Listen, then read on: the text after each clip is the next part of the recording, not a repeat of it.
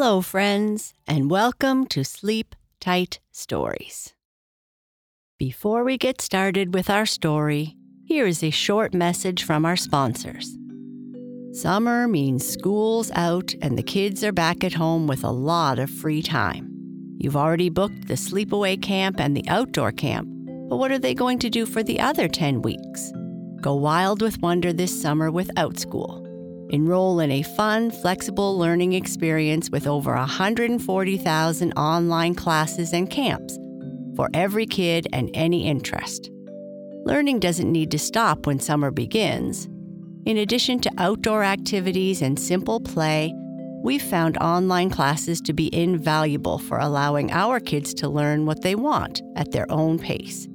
OutSchool offers the widest variety of classes so kids are free to learn about anything they can imagine. From video game design and entrepreneurship to freestyle dancing and magic lessons. There is something for kids of all ages, grades, and all interests. OutSchool empowers kids with different styles of learning, from live online classes to one on one tutoring, and provides a learning environment that is fun, friendly, and flexible OutSchool will have your kids loving to learn and having fun doing it. Head over to outschool.com slash sleeptight and use code SLEEPTIGHT to learn all about OutSchool summer programs and save $15 on your child's first class. That's O-U-T-S-C-H-O-O-L dot com slash sleeptight to save $15 on your child's first class outschool.com slash sleeptight. Code sleeptight. Thank you. This is part two of our story about Fern and Crunch. Remember, in the first part, their owners were moving and couldn't take Fern and Crunch with them. So one of their friends came to help. He took them for a short time but could not find them a new forever home. Finally, he had to take them to the shelter and hope that the people there could help. Fern and Crunch escaped from the shelter to try and find their way back to their home. What are they going to do? Fern and Crunch look for a new home Part 2 Fern and Crunch had been sitting on the walkway of what used to be their home, silently looking at each other for almost an hour, hoping that perhaps they were wrong and their family would come out and let them into the house. Crunch spoke first. There is no point in sitting here any longer. We both know that we are on our own. You're right, Crunch, said Fern sadly. They have truly left. I guess we should go back to the shelter and hope for the best. At least the person who took us in seemed kind enough, and maybe they can help us find a forever family. I have another idea, Crunch replied with a look that always indicated that she was thinking. Perhaps we could try to find a family by ourselves. How do you propose we do that, Crunch? We don't speak human language and can't expect to walk up to a random family and have them take us in. I'm not sure exactly.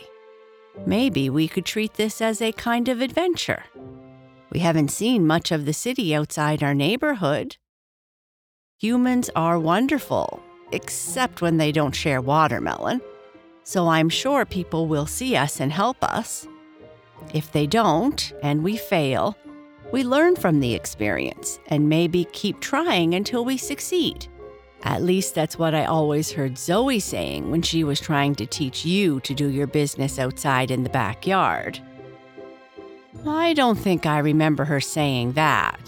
I just remember her giving me treats every time we went outside, Fern replied. I would really like to try and find a family on our own. and in the process, see a little of the world. If we are unsuccessful, I suppose we could go back to the shelter where we just came from.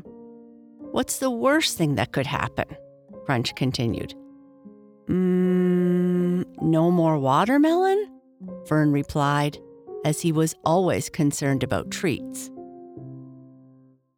Good point. Okay, let's have a little adventure together before we go back to the shelter. Climb on my back, Crunch, and we can get started. But before we wander too far, it wouldn't hurt to first ask for some help. What are you suggesting? Let's go to the local dog park and wait until morning when the dogs come and ask their advice. It's too late to go exploring now, anyway. Not all dogs are as nice to cats as you, Fern, Crunch cautioned. Don't worry, if you stay on my back, I'm sure they will all be well behaved. When we are in trouble or need advice, it's always a good idea to ask for help. Where did you hear that from? I heard that from Zoe when she was trying to train you to use the box in the basement to do your business. You were stubborn, so she called someone for help. Hmm, that's not how I remember it. Crunch jumped on Fern's back and they walked down the front walkway to the sidewalk and then started on their way to the nearby dog park. As it was nighttime, all that could be heard were crickets, the occasional car driving by in the distance, and the sound of snoring from inside the homes. They arrived at the dog park a short time later and cuddled together in the wooden shelter to sleep until morning. Before going to sleep, Crunch said, It's good to have a sensible friend like you. Fern replied with a snore. Fern and Crunch woke with the sun and the first sounds of dogs arriving for their morning fun. Crunch jumped up on Fern's back and climbed to his head, just in case any of the dogs got the idea that she was in the mood to be chased. A young husky came over full of energy and took a look at Crunch on top of Fern and ran off in a fright. I guess I shouldn't sit on your head, laughed Crunch. It makes it look like you have four eyes. Ah, he was just a silly young pup, laughed Fern. You are fine where you are. Then a happy looking Chow Chow came over for a sniff and said, Hello, Fern. I haven't seen you here in a long time. Where have you been and who is that on your head? Hi, Chewy, this is Crunch, and we've been living somewhere else for the past while. Unfortunately, we are looking for a new family to live with. Can you offer any advice? Fern asked. I'm afraid I can't, but I am very sorry to hear of your predicament. I have only been with my family and have not heard of anyone else's experience who is in the same situation as you. But I think old Grover might be able to help. He's been around a long time and perhaps can help you. I'll ask him to come over. Thank you, Chewy, Fern said.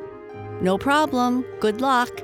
And I hope we can play again soon, Chewy said as he bounded off to find Grover. A short time later, an old Labrador came slowly over to where Fern and Crunch were sitting, did the obligatory sniff greetings, and said, Chewy tells me you are in a bit of a predicament.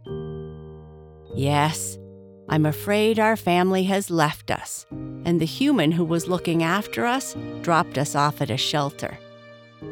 We left the shelter to make sure that our family wasn't in trouble or there wasn't a misunderstanding. We thought that instead of going back to the shelter straight away, we might have a little sightseeing adventure and try to find a family on our own. Can you help us? Hmm.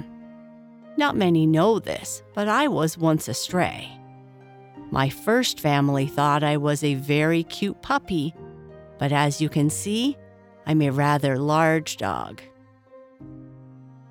Once they realized that I was going to grow to be so big, they left me with another family.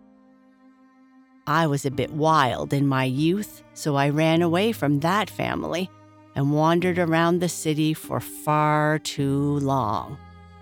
Grover said in a raspy voice full of experience. I'm so sorry to hear that, but you seem okay now, Fern said. Yes, this family has been very kind to me, and I love them very much. I was lucky. I wouldn't recommend you wander for very long. Where did you meet your family? asked Crunch.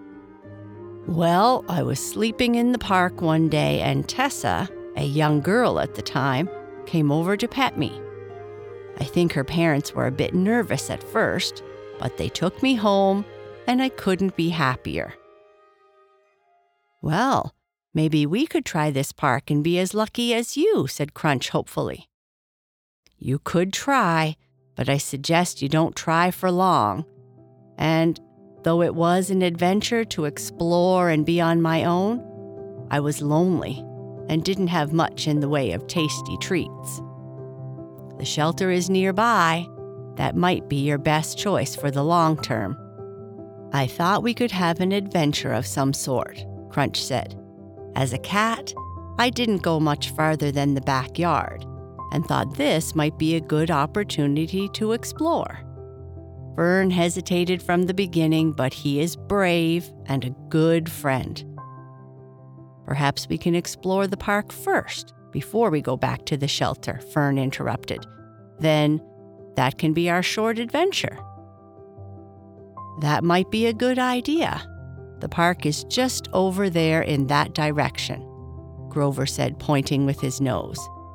If you come out from the area with the swimming pool, your walk to the shelter will be quite short. Let's do that. It was very nice to meet you, Grover, and thank you for your help, Fern said, starting to walk away towards the direction Grover said to go. It was my pleasure. I hope to see you both here again with your new forever family. Thank you, Grover, Crunch said as she held on tight to Fern. Fern and Crunch left the dog park and started walking towards the larger park Grover directed them to. As they left, they were the center of attention, as it's not every day you see a cat riding on top of a large dog's head. It was a beautiful sunny morning as they walked quickly through the neighborhood, careful to stick to the sidewalks to avoid cars, and only stopping for the occasional photo request, which resulted in more than a few treats. By the time they arrived at the park, Crunch had seen more of the world than in all her life. They both marveled at cats on leashes, dogs in baby carriages, and both in backpacks worn by their humans. Unfortunately, the sunshine had rapidly turned to dark clouds, and it looked like it might rain. Well, here we are, said Crunch. It has been fun already. So many interesting sights and sounds. It certainly was, but I don't think that Chihuahua we met liked you very much, remarked Fern. I don't think she liked anyone. Such a cranky dog. You might be cranky too if you had to wear sunglasses, boots, and a jacket like she did. Crunch shuddered at the thought.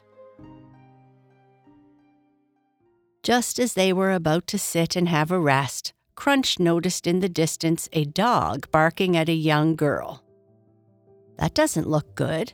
Why is that dog scaring that young girl? asked Crunch. I think the dog must be scared of something or having a bad day. Perhaps we should go over and help that little girl, replied Fern. Yes, quickly. Fern ran over with Crunch on his head and stepped in between the barking dog and the little girl.